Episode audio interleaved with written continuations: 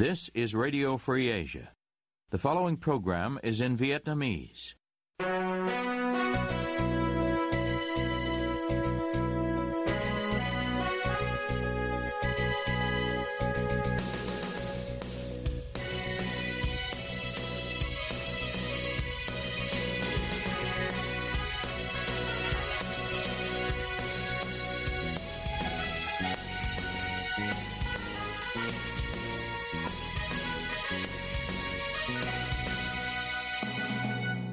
Đây là Đài Á Châu Tự Do, phát đi từ thủ đô Washington, D.C., Hoa Kỳ.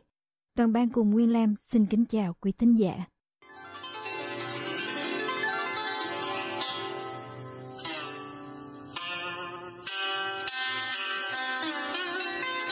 Kính mời quý vị theo dõi chương trình phát thanh tối ngày 25 tháng 1 năm 2024, đang được phát trực tiếp từ lúc 9 giờ, giờ Việt Nam.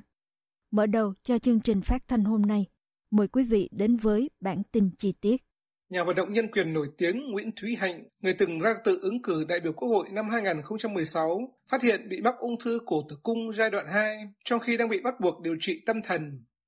Nhà báo kỳ cựu Huỳnh Ngọc Chanh, chồng bà Hạnh, thông báo trên Facebook cá nhân thông tin về bệnh ung thư của bà, gọi đây là tai họa nặng nề, khủng khiếp đối với bà và là hậu quả của hơn một năm bị đày đọa khốc liệt trong trại tạm giam số 2 của Công an Hà Nội. Trong trại tạm giam, từ khi bị bắt đầu tháng 4 năm 2021 đến khi bị chuyển đi điều trị bắt buộc ở Viện Pháp y Tâm thần Trung ương, bà Hạnh hoàn toàn không được gặp người nhà hay luật sư, không được nhận thức ăn từ gia đình gửi vào. Hiện nay, Viện Pháp y Tâm thần Trung ương hàng ngày đưa bà Hạnh đến Viện Ca để khám và xạ trị, nhưng đã hơn một tuần trôi qua mà bà Hạnh vẫn chưa được xạ trị vì bệnh viện quá tải và phải chờ. Cựu tù nhân lương tâm Lê Anh Hùng, người từng có thời gian bị buộc chữa trị ở Viện Pháp y Tâm thần Trung ương và tiếp xúc với bà Hạnh ở đó, nói với Đài Á Châu Tự Do trong ngày 25 tháng 1. Nhà hoạt động Nguyễn Thúy Hạnh bị bắt trong một hoàn cảnh là cũng rất đáng lên án, bởi vì chị là một người hoạt động ôn hòa điển hình. Việc bắt chị, bỏ tù chị trong lúc chị bị bệnh trầm cảm khiến cộng đồng rất bất bình. Chị bị bệnh ung thư nữa thì quả thực trường hợp chị Nguyễn Thúy Hạnh đánh động lương trí của rất là nhiều người, và tôi cũng rất mong là cộng đồng trong và ngoài nước cũng quan tâm đến trường hợp của chị, vận động yêu cầu nhà cầm quyền Việt Nam trả tự do cho chị để chị có thể chữa bệnh trong hoặc là ngoài nước. Phóng viên gọi điện thoại cho Viện Pháp y Tâm thần Trung ương vào trưa 25 tháng 1 để hỏi về trường hợp của bà Hạnh. Tuy nhiên, người trực máy yêu cầu phóng viên lên trực tiếp cơ quan để làm việc. Phóng viên ngày 25 tháng 1 đề nghị Tổ chức Liên minh Xã hội Dân sự Toàn cầu Civicus bình luận về thông tin bà Nguyễn Thúy Hạnh mắc ung thư nhưng chưa được chữa trị.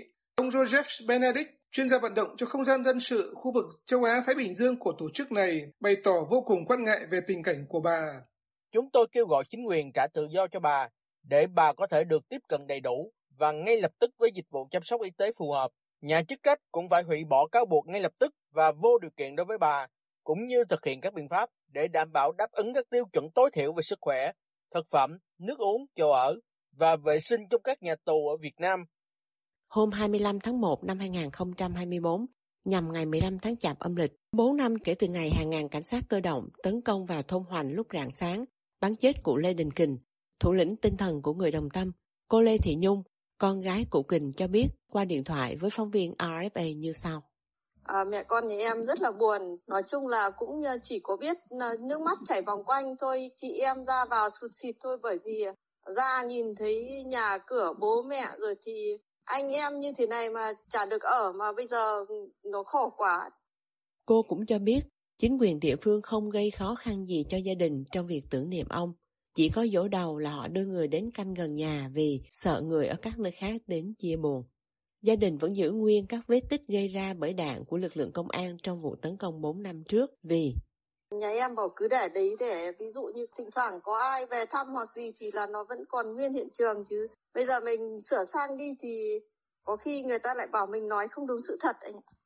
Những người đàn ông trụ cột trong nhà, người thì bị bắn chết như ông Lê Đình Kình, người thì bị tuyên án tử hình như hai con trai của ông là Lê Đình Công và Lê Đình Chức, cháu nội ông Kình là Lê Đình Doanh bị án chung thân và ba người khác bị án tù từ 12 cho đến 16 năm về tội giết người, trong khi 6 người khác bị kết án từ 5 cho đến 6 năm tù về tội chống người thi hành công vụ. Trong cuộc trả lời phỏng vấn của RFA trước ngày giỗ chồng lần thứ tư, bà quả phụ Dư Thị Thành cho biết Nó bắn chết ông ở nhà mà nó còn bảo nó bắt tôi là nhận ở trên Đồng Xanh, tôi không nhận. Bây giờ nó đã làm khai tử cho ông đâu. Phải nhận ở trên Đồng Xanh thì nó làm khai tử cho. Bà Thành cho biết, những người được hưởng án treo bị quản chế vô cùng hà khắc ở địa phương và họ vẫn bị sách nhiễu sau khi hết hạn. Bây giờ thì được tự do rồi nhưng mà xin đi đâu, đi làm, đi ăn gì nó không cho đi. Vẫn chưa cho đi đâu tất cả. Hàng tháng công an lại gọi lên xã bắt làm biên bản. Để kiểm chứng thông tin bà Thành cung cấp, phóng viên gọi điện thoại cho Ủy ban Nhân dân huyện Mỹ Đức nhưng không có ai nghe máy. Cán bộ trực ban của Công an huyện Mỹ Đức đề nghị phóng viên đến cơ quan này để được cung cấp thông tin từ lãnh đạo. Cuộc sống ở nhà bây giờ khó khăn quá, làm cái gì người ta cứ ho ép, chúng nó chèn ép hết các kiểu. Bà Thành chua xót nói. Truyền thông nhà nước Việt Nam ngày 25 tháng 1 dẫn trả lời của bà Phạm Thu Hằng, phát ngôn nhân Bộ Ngoại giao Việt Nam, tại cuộc họp báo thường kỳ ở Hà Nội về câu hỏi mà báo giới đặt ra về báo cáo của Human Rights Watch về tình hình nhân quyền tại Việt Nam trong năm 2023. Bà Phạm Thu Hằng nói, Việt Nam hoàn toàn bác bỏ và lên án cái gọi là tổ chức theo dõi nhân quyền vì những nội dung sai sự thật, bịa đặt trong báo cáo. Đây không phải là lần đầu tiên tổ chức này đưa ra những luận điệu vu cáo, định kiến với ý đồ xấu nhắm vào Việt Nam, âm mưu phá hoại sự nghiệp phát triển kinh tế xã hội của Việt Nam, chia rẽ Việt Nam với cộng đồng quốc tế. Người phát ngôn Bộ Ngoại giao Việt Nam Phạm Thu Hằng cho rằng Human Rights Watch có ý đồ xấu khi đưa ra báo cáo như thế.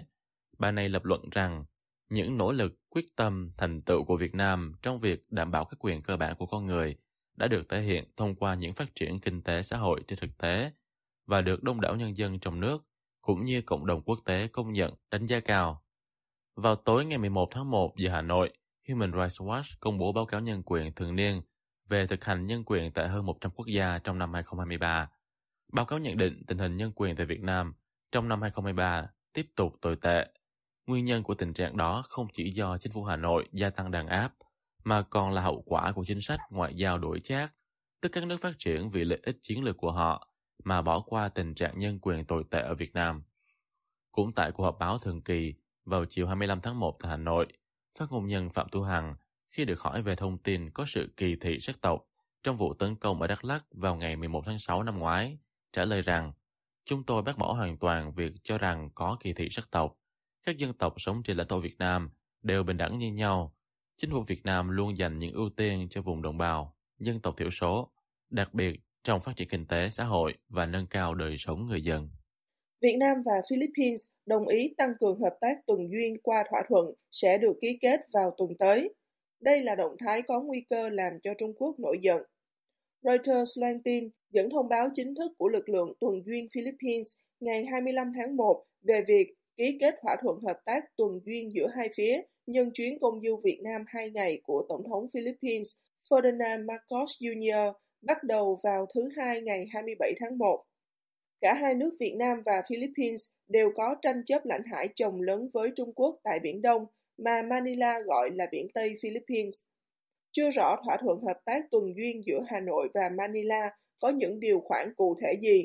Tuy nhiên, sự hợp tác như thế được cho là thiết yếu để giảm nguy cơ đụng độ giữa các tàu cá bị cho là xâm phạm lãnh hải nước ngoài. Vào tháng 11 năm ngoái, Tổng thống Philippines cho biết đã tiếp cận Việt Nam và những nước láng giềng khác để bàn thảo về một bộ quy tắc ứng xử riêng tại Biển Đông. Động thái này cũng được cho có thể làm cho Trung Quốc tức giận khi mà Bắc Kinh lâu nay cổ suý cho một bộ quy tắc nhưng chưa đạt được kết quả gì. Trung Quốc đơn phương tuyên bố chủ quyền tại khu vực Biển Đông qua đường Đức Khúc mà Bắc Kinh tự vạch ra. Đường này bị Philippines kiện ra tòa trọng tài thường trực quốc tế ở La Hay vào tháng 7 năm 2016, tòa tuyên đường Đức Khúc đó của Trung Quốc không có giá trị cả về mặt lịch sử và pháp lý. Xin chào các bạn, tôi là Trường Sơn. Còn tôi là Cao Nguyên. Hôm nay chúng tôi có buổi nói chuyện đặc biệt với bà Ginny Sten, quản lý biên tập khu vực Đông Nam Á của Đài Á Châu Tự Do, để cùng tìm hiểu thêm về chương trình podcast sắp ra mắt của Ban Việt ngữ. Ginny, vì sao chúng ta cần phải làm cái chương trình podcast này? Quite simply, podcasts really popular. Khá đơn giản, podcast rất phổ biến. Chúng phổ biến với khán giả trẻ. Chúng tôi muốn tìm đến tất cả mọi đối tượng khán giả để họ biết đến những điều hay, để họ biết những gì đang xảy ra. Vậy thì những khán thính giả của Đài Châu Tự Do có thể kỳ vọng gì từ cái chương trình podcast này, Ginny? Tôi có thể nói chúng ta nên làm gì, nhưng hai bạn sẽ là người dẫn chương trình, nên tôi sẽ quay lại và hỏi, các bạn sẽ làm gì? Ngày nay thì rất nhiều bạn trẻ quan tâm đến những cái lĩnh vực giống như là việc làm, cơ hội thăng tiến trong công việc, làm sao để mà kiếm thêm được tiền, và cũng như là các cái mối quan hệ cá nhân và tất cả các cái chủ đề khác mà các bạn trẻ quan tâm thì chúng ta đều sẽ có thể nói đến.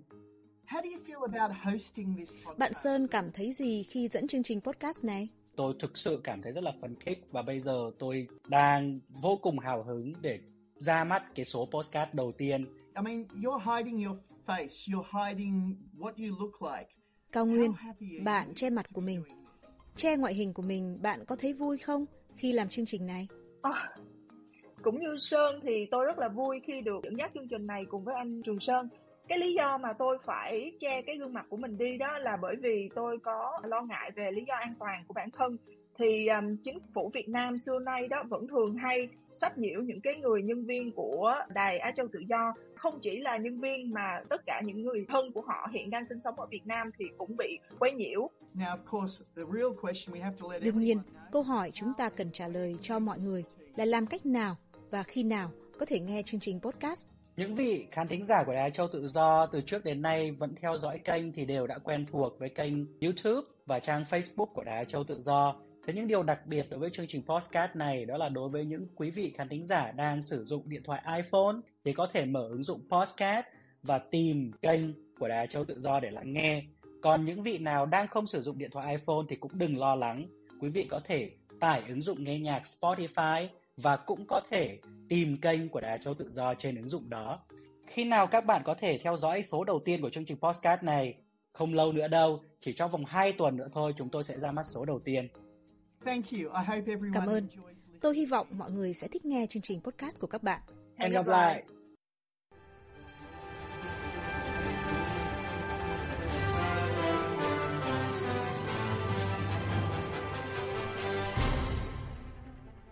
Quý thính giả đang theo dõi chương trình phát thanh của Đài Á Châu Tự Do. Ngoài các trang Facebook và YouTube, quý vị cũng có thể đón nghe các chương trình phát thanh của đài qua vệ tinh Intelsat 17 băng C ở 66 độ Đông và vệ tinh 19 băng C ở 166 độ Đông. Tiếp nối chương trình, thưa quý vị, xây dựng đời sống văn hóa phải xuất phát từ nhu cầu của người dân. Phó Thủ tướng Trần Hồng Hà nhấn mạnh ý trên khi tham dự hội nghị của Ban Chỉ đạo Trung ương diễn ra vào ngày 4 tháng 1 vừa qua. Trên thực tế thì xây dựng đời sống văn hóa từ nhu cầu của người dân hay của lãnh đạo. Trung Khang có bài chi tiết, mời quý vị cùng theo dõi. Ông Hà cũng đề nghị thành viên ban chỉ đạo cần có cách làm mới để nâng cao chất lượng đời sống văn hóa, tinh thần trong bối cảnh mới cho người dân. Nhìn nhận thực tế từ lời phát biểu của vị lãnh đạo chính phủ, một người dân ở Sài Gòn không muốn nêu tên vì lý do an toàn, nói với Đài Á Châu Tự Do hôm 5 tháng 1 năm 2024. Cái nhu cầu mà văn hóa của người dân có, người không có, nhưng mà cái chủ trương chính sách của nhà nước đó, thì có thể nói thẳng là mình sử dụng văn hóa để mình tuyên truyền chủ trương chính sách của anh. Chứ nói tới vấn đề mà nhu cầu văn hóa thực sự của người dân đó, thì rất cần, nhưng mà chủ trương của nhà nước thì anh thấy có vẻ như là văn hóa lồng ghép với chính trị, anh tuyên truyền thôi, còn thực sự thì cái nhu cầu của người dân thì chắc anh cũng chẳng quan tâm nữa đâu. Anh chưa thấy giải quyết vấn đề đó. Anh nghĩ rằng người dân thì có được phục vụ thì cũng chẳng hài lòng, mà nhà nước thì có phục vụ người dân thì cũng lồng ghép những cái chuyện của bà bó thôi chứ cũng chẳng tử tế gì.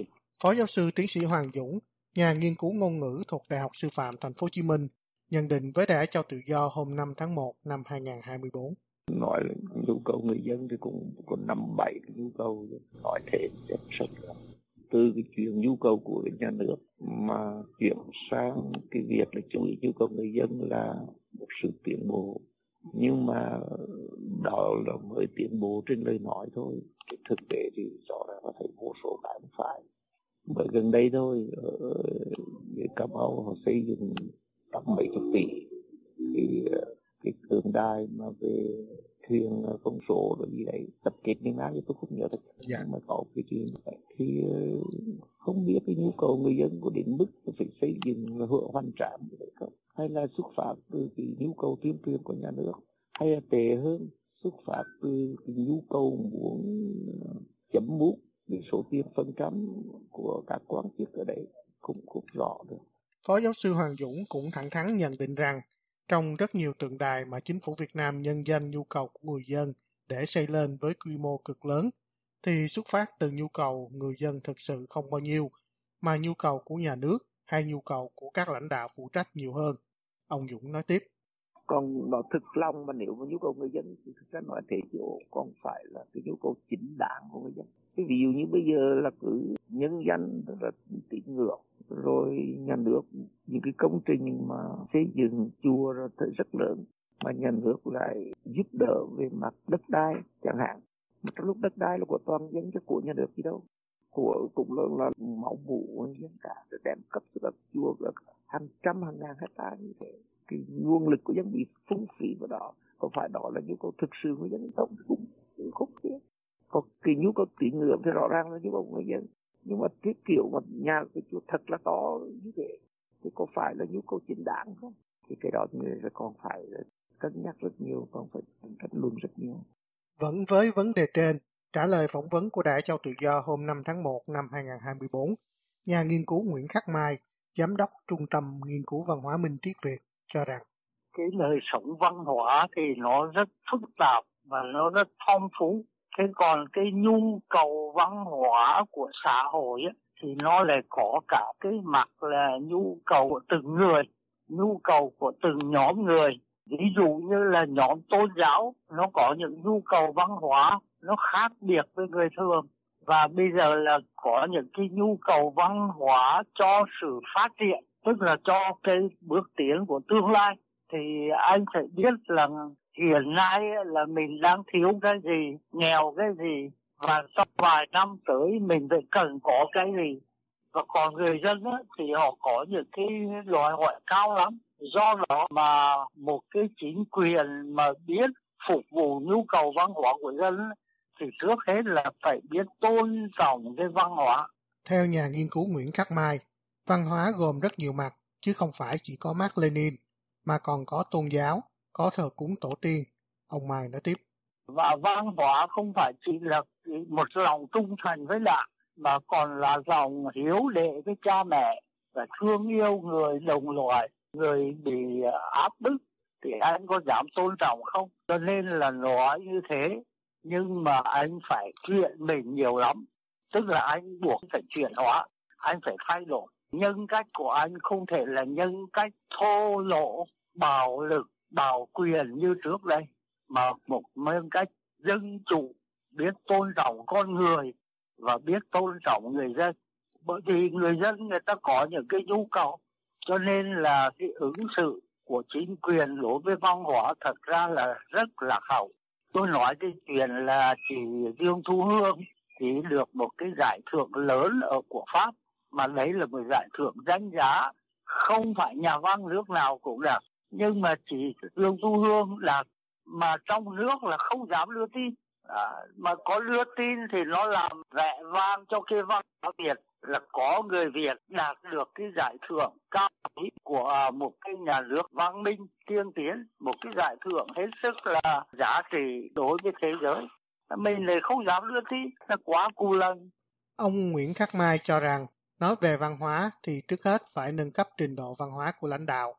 Mà muốn giới lãnh đạo học được thì theo ông Mai là phải cho phép báo chí tư nhân thoải mái đưa tin. Có như vậy, lãnh đạo mới hiểu, cập nhật được văn hóa.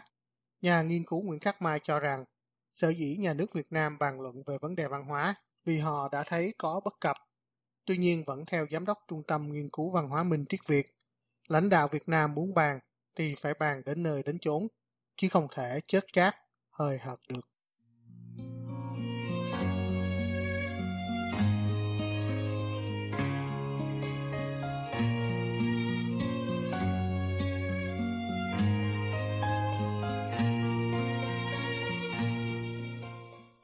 Quý thính giả vừa theo dõi chương trình phát thanh tối ngày 25 tháng 1 năm 2024 của Ban Việt ngữ Đài Á Châu Tự Do.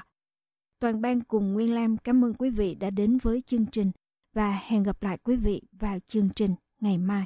You have been listening to Radio Free Asia.